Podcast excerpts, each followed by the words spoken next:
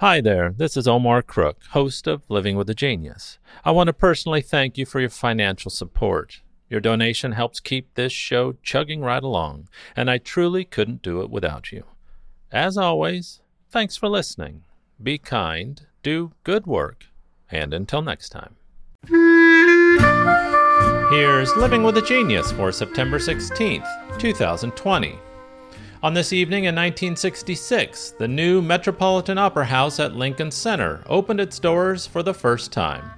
On the bill was the world premiere of Antony and Cleopatra by the inimitable Samuel Barber, with a libretto and direction by the brilliant Franco Zeffirelli, and starring as Cleopatra none other than Leontyne Price.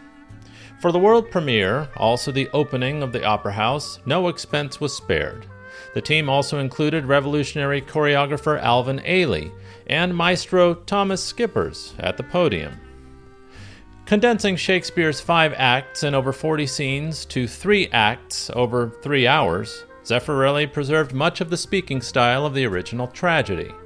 The stage design and costumes were extraordinarily elaborate, and the cast was enormous, including 22 principal singers, a full chorus, dozens of extras, and a troupe of ballet dancers, which put together stretched the limits of the cutting edge technology of the new opera house to its limits. But the mammoth production was not without problems. Some might even say that on that evening it entered theatrical lore as one of the great operatic disasters of all time. The Met's new state of the art stage machinery had broken down during rehearsals.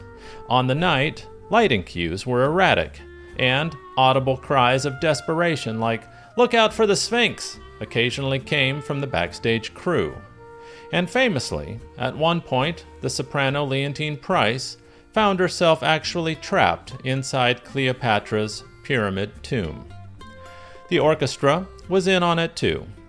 Having played the two previous seasons without a contract, the players were threatening to strike, but were assuaged when the Mets general manager Rudolf Bing announced a last minute labor settlement before the third act curtain. The next morning, Barber sailed for Italy, and only after he arrived in Europe did he realize that the press had more or less unanimously proclaimed his new opera a giant fiasco. Almost every important music critic in the world was there, and few had anything good to say. Barber never really got over it, and for the rest of his life, he virtually lost his will to compose. Barber, along with the general audience, blamed Franco Zeffirelli as the designer, director, and librettist.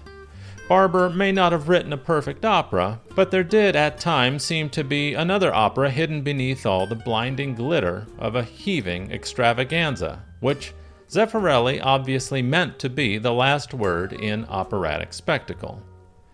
What I wrote and what I envisioned had nothing to do with what one saw on that stage, Barber later told the writer John Gruen. But Mr. Zeffirelli had reasons for his approach, even though they may have misfired having free reign over the biggest, most technologically advanced theater in the world must have had an absolutely irresistible gravitational pull. Of course, Barber, Schippers, and Zeffirelli would endure, and Price was also untarnished, despite her technical difficulties and costumes that virtually imprisoned her on opening night but her recollection of that night in 1966 wasn't entirely without acrimony. At the 1975 Juilliard revival performance of Antony and Cleopatra, a fan asked her what it was like to reprise her role once more. Honey, she replied, when I heard the first notes, I broke out into a cold sweat. Of course, as I record this, the Metropolitan Opera, along with the Los Angeles Opera and every other opera house in the U.S. are shuttered for the foreseeable future.